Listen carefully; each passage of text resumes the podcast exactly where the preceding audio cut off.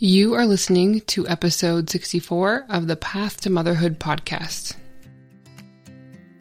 Welcome to the Path to Motherhood podcast. I'm your host and fertility life coach, Sarah Brandell. Join us each week as we walk through navigating your trying to conceive journey. My mission is to share the skills of managing your mind, processing emotions, and living a full life to create a more authentic path to motherhood.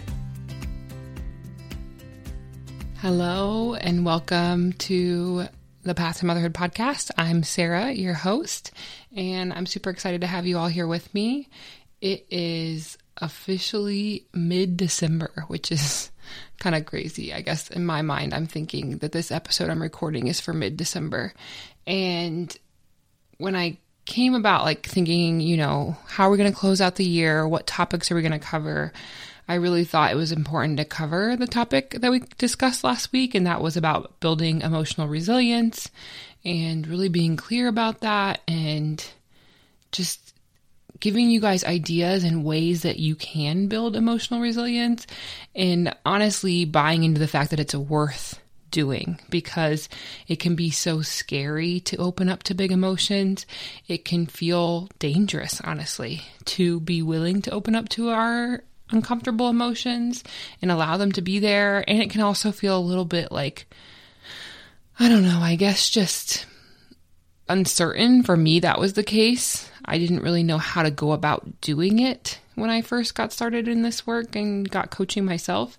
And so uh, what I thought would be helpful this week is actually do to do a follow-up episode to last week about emotional resilience. And my goal this time is kind of to like offer myself up as like a case study. And I say that to say that like I'm going to walk through some of the areas where I can see that this work, this opening up to the pain, the allowing the pain, made this process better. And I use the word better on purpose because it's not easier, it's not less painful. I, I mean, I would argue that it actually probably is, but that's not really the goal. And so, what I mean by that is that when we're practicing an emotionally resilient life and we are prioritizing opening up to our emotions and allowing them to be there authentically and honoring them, it's not that we get to live this life where we just get to be happy all the time. That's not the case. And I'm willing to bet that none of you actually want to feel that way. You are going through tough stuff infertility, pregnancy loss, disappointment, grief, frustration, financial stress, relationship stress. And so to think that there would be a way that you would be navigating those things and just be positive, that's unrealistic. And I don't I don't want to be that way, right? Like when I'm walking this journey and I'm experiencing these painful things, I want to experience pain. I remember working with my coach early on and really processing our pregnancy losses and coming to that conclusion. Like I had been so resistant to the pain that I had really thought the only way out of it was to just feel happy, just feel positive, and that was the only thing I really wanted. And she really helped me to come to terms with the fact that I can't control the world. I can't control the cards that I'm dealt. I can't control my experiences. I can't erase those pregnancy losses. And I choose to want to honor them. And part of honoring those losses is grieving them. That means I am intentionally choosing a painful emotion. I know I mentioned this last week and I'm harping on it again, but like life is not 100% positivity. That's not the goal. It's not. The goal is to be authentic in our emotions and we will always be dealt 50% negative and 50% positive. If we choose to numb out and avoid all of the negative, I find that that means it also numbs out and avoids all the positive. So we have really insignificant emotions is kind of how I would describe it, which makes sense, right? People literally describe it as feeling numb. And then if we choose to open up, open the door of that guest house and let those emotions in and experience them to their fullest, then we will be able to welcome in positivity to its fullest as well. And I have seen that come true so many times in my own life and so many times in my clients' lives. And so I just believe in this work so much that it's worthy to me of two back to back episodes talking about this. And so, like I said, I really just am going to walk through today some examples of that. I'm trying to think of where to start. I think one of the most common places that we all kind of begin this work on is the two week wait. And that's just because it's such a stressful time. It's such a heated emotion time. It comes if you are able to try every month on a monthly basis. Um, you know, there's reasons that it might not be every single month, but two week waits have a lot of drama around them, a lot of fear. People are really terrified of getting their hopes up. People are really terrified of feeling anxious for the whole two weeks and they just want to fast forward through and get to the answer etc. And I relate to that because I felt all of those things. I dreaded them and also was excited for them. I was afraid to feel any of the emotions. I had heard all the advice about distracting yourself through the two week wait and scheduling trips and reading books and doing things with friends so you don't have to think about what is the two week wait. And I just came to realize after going through so many years of infertility that distraction, avoidance was not working. I was still stressed. I was still anxious. I was still worried. I was still freaking out. I still had anxious thoughts running all day. I was talking to my husband about should we test, should we not test all the time. He was finding it really simple to be like, we can't know anything yet, so why think about it? And I was like, you're crazy. And it was driving me crazy. Literally, I felt like I was going crazy. And so this was one of those first areas that I thought, look, I've done this for years and the way that I'm going about it isn't working. I'm feeling miserable every single two weeks. And then I get the period and I'm even more miserable and I'm grieving the unsuccessfulness of the two week wait. I just need a new way to approach this or else I can't keep going through this process. And so that is when I decided I was going to try a different way. And for those of you that don't know, I actually turned this concept into a workbook, the two week wait workbook, which you can download for free.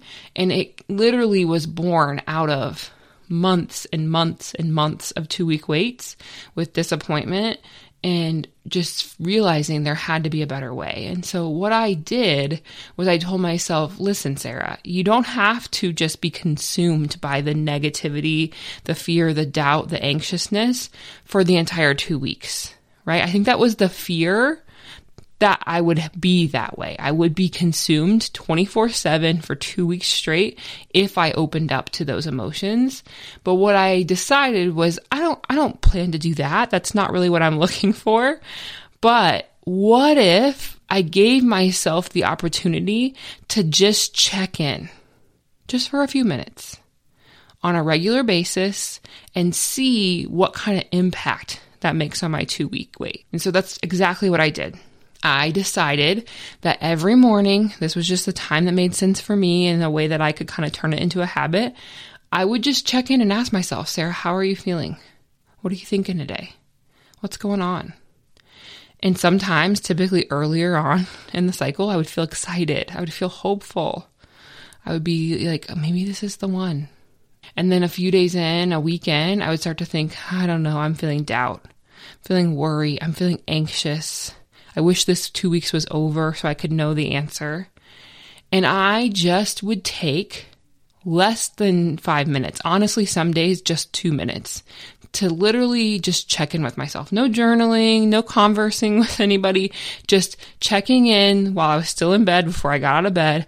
How am I feeling today? What's going on for me? What's coming up?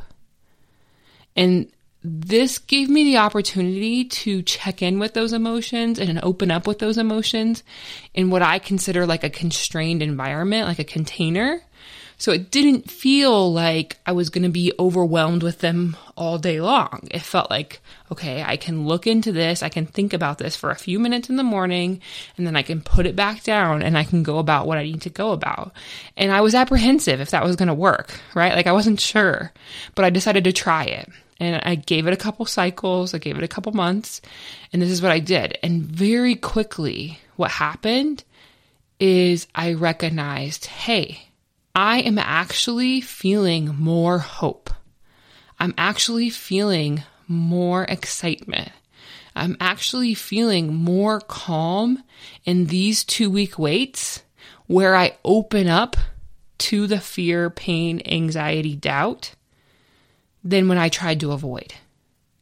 And those little moments of just checking in with myself allowed me to check in, say, Yes, brain, I hear you. I see you. Of course, you're worried. Of course, you're thinking, What if this isn't the cycle? I'm sorry. I wish that wasn't the case, but of course, you're worried about it. And it would allow my brain to then say, Okay, you heard me.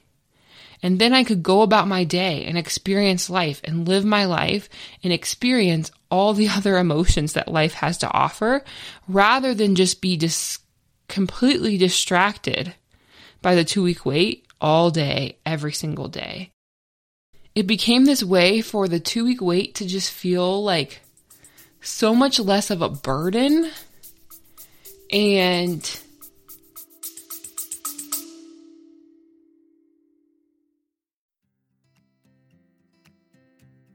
Hi there.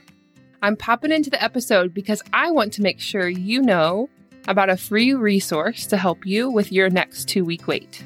If you're like me, every time the two week wait comes up, it can be a really stressful time.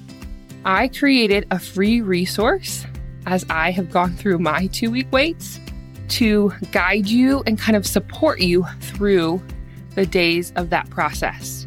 The workbook comes with daily readings, daily journal prompts, and meditations to support you as you navigate your next two week wait. Make sure to download your copy at sarahbrandell.com slash two week wait. T W O W E E K W A I T. I can't wait to hear what you think.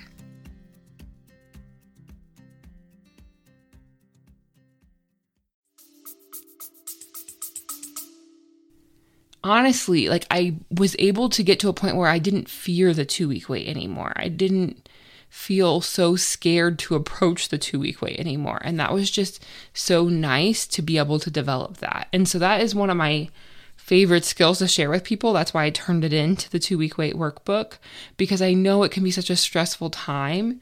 And I think it's just such a perfect example of this concept of building emotional resilience, of how opening up, even just for a couple minutes a day, can truly transform your experience of the process.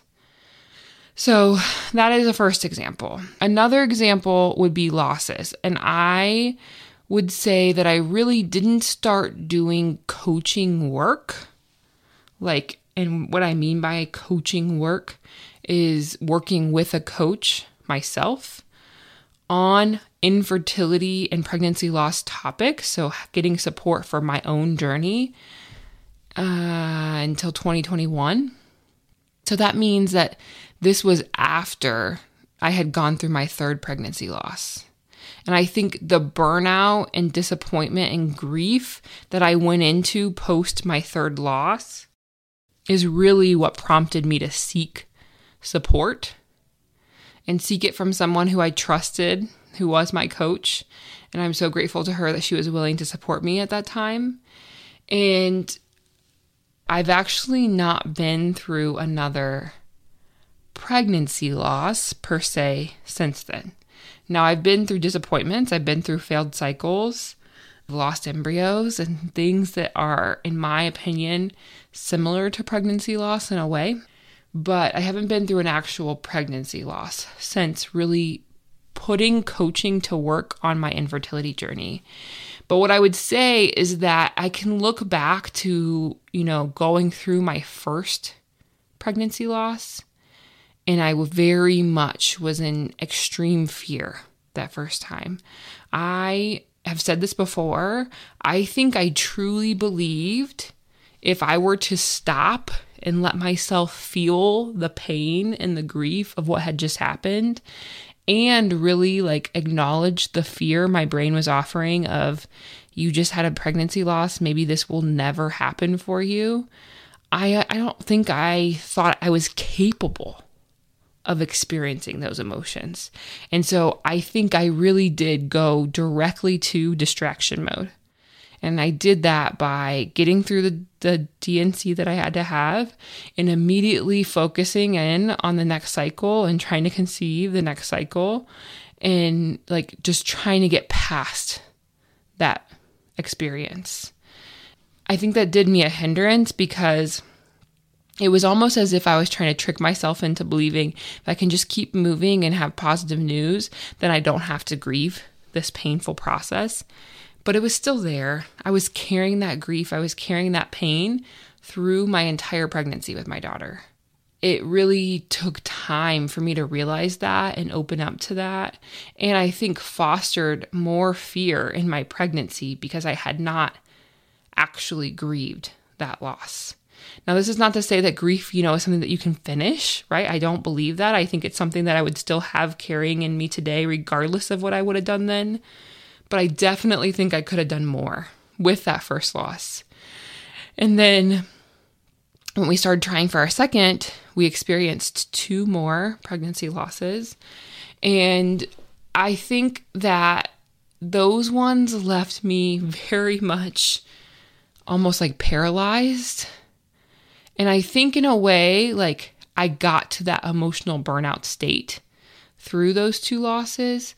But I'm grateful that I recognized that. I saw that in myself. I knew that was happening. I was already getting coaching in other areas of my life. I was already like investigating becoming a coach to support other women. And I didn't know exactly what area I was going to support people in. Maybe I was just going to be a general life coach. But having been in that place of so much pain in early 2021 caused me to reach out, like I said, and get support on this topic. And I'm so grateful to myself because I did that, right? I recognized the signs of the burnout and the almost becoming numb to the process and the need to stop, pause, and really check in with myself, see where I was at, what I was going through, what I was experiencing, and really just take care of myself through this process.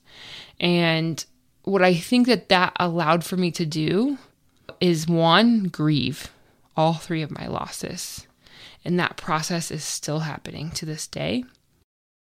I still think of those losses. I still wonder what could have been, right? They're never going to go away. The intensity has changed, the frequency has changed but I'm grateful to have begun that grieving process.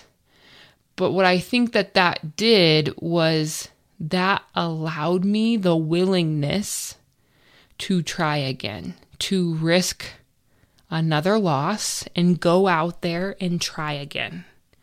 And that is a big deal because a lot of us can get stuck in I truly don't think I could survive another loss. I truly don't think I could survive this pain again, and therefore I won't try again.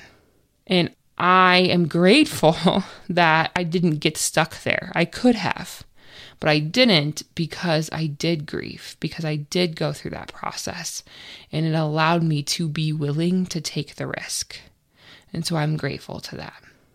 And then, similar concept the last example I will give you is that there's a lot of frustration that comes up when you get deeper into infertility treatment. So when you are doing more involved treatments. So especially what I mean is like with the with the IUIs, but more so with IVF of at least personally with my clinic having to wait periods of time between cycles, wait for retrievals to happen, wait for things to line up, wait for appointments deciding that I wanted to do IVF and then doing our first transfer, I think was a six month process.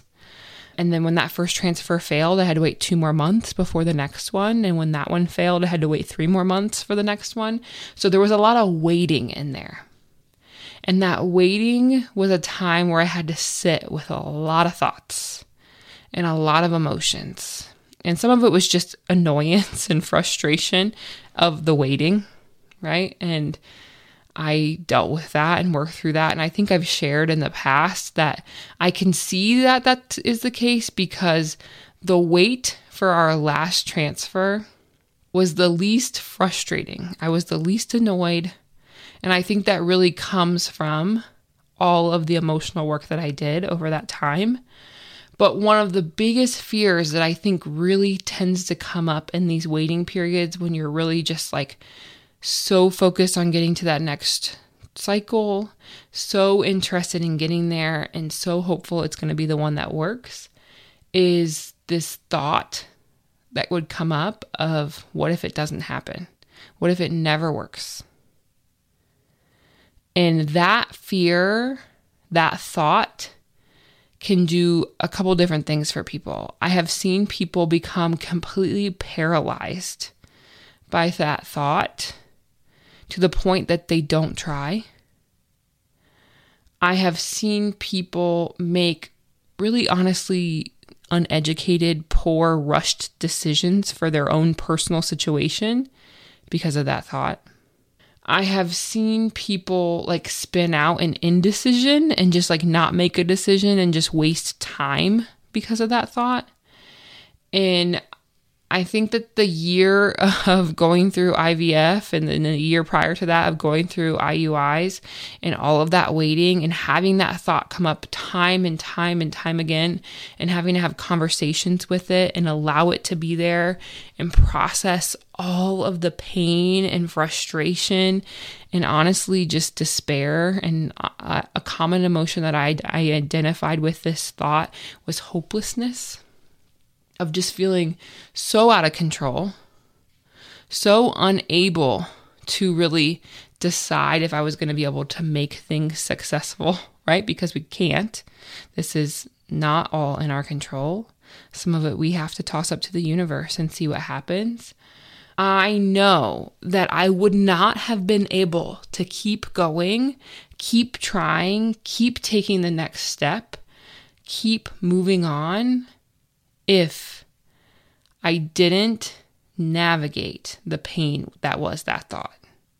If I didn't have time set aside, dedicated to where I checked in with myself when I was having that thought. And I'm grateful, grateful to myself for having given myself that time. Those types of situations, like I said, it's similar to the grieving of the losses they are the experiences, the conversations I had with myself, with my husband, with my journal, with my coach that allowed me the confidence to keep going, to trust that I could try again. And if it didn't work out, take care of myself through that pain. And I'm grateful to myself for having done that. I only am here today expecting our second child because I was willing to keep going, because I was willing to take the risk. And that comes from allowing the emotions, allowing the pain. So I really hope some of these examples that I give you just from my own experience give you ideas of where you could start practicing this work in your own journey and see what changes it makes to your experience I truly think it can make such a world of difference. And that's what I have for you this week. Sometimes I think hearing other people's examples can really just make it better solidified. And so that's what I wanted to do for you. And if you are kind of wavering through this and trying to figure this out, message me. Share what you're going through, share what you're working on, share what you're trying to process and experience in a different light. I would love to know about it. And I also would love to support you. So if you're ready to have your own support person, your own coach on your team guiding you through this process, click apply in the show notes and schedule a consult call so we can talk about getting you on the coaching schedule. I hope you guys have a great week, and I will talk to you all next week. Hey there, Inspired Mama. If you enjoyed this show, I want to invite you to leave a review in your podcast player. This helps to share the message with so many more women just like you.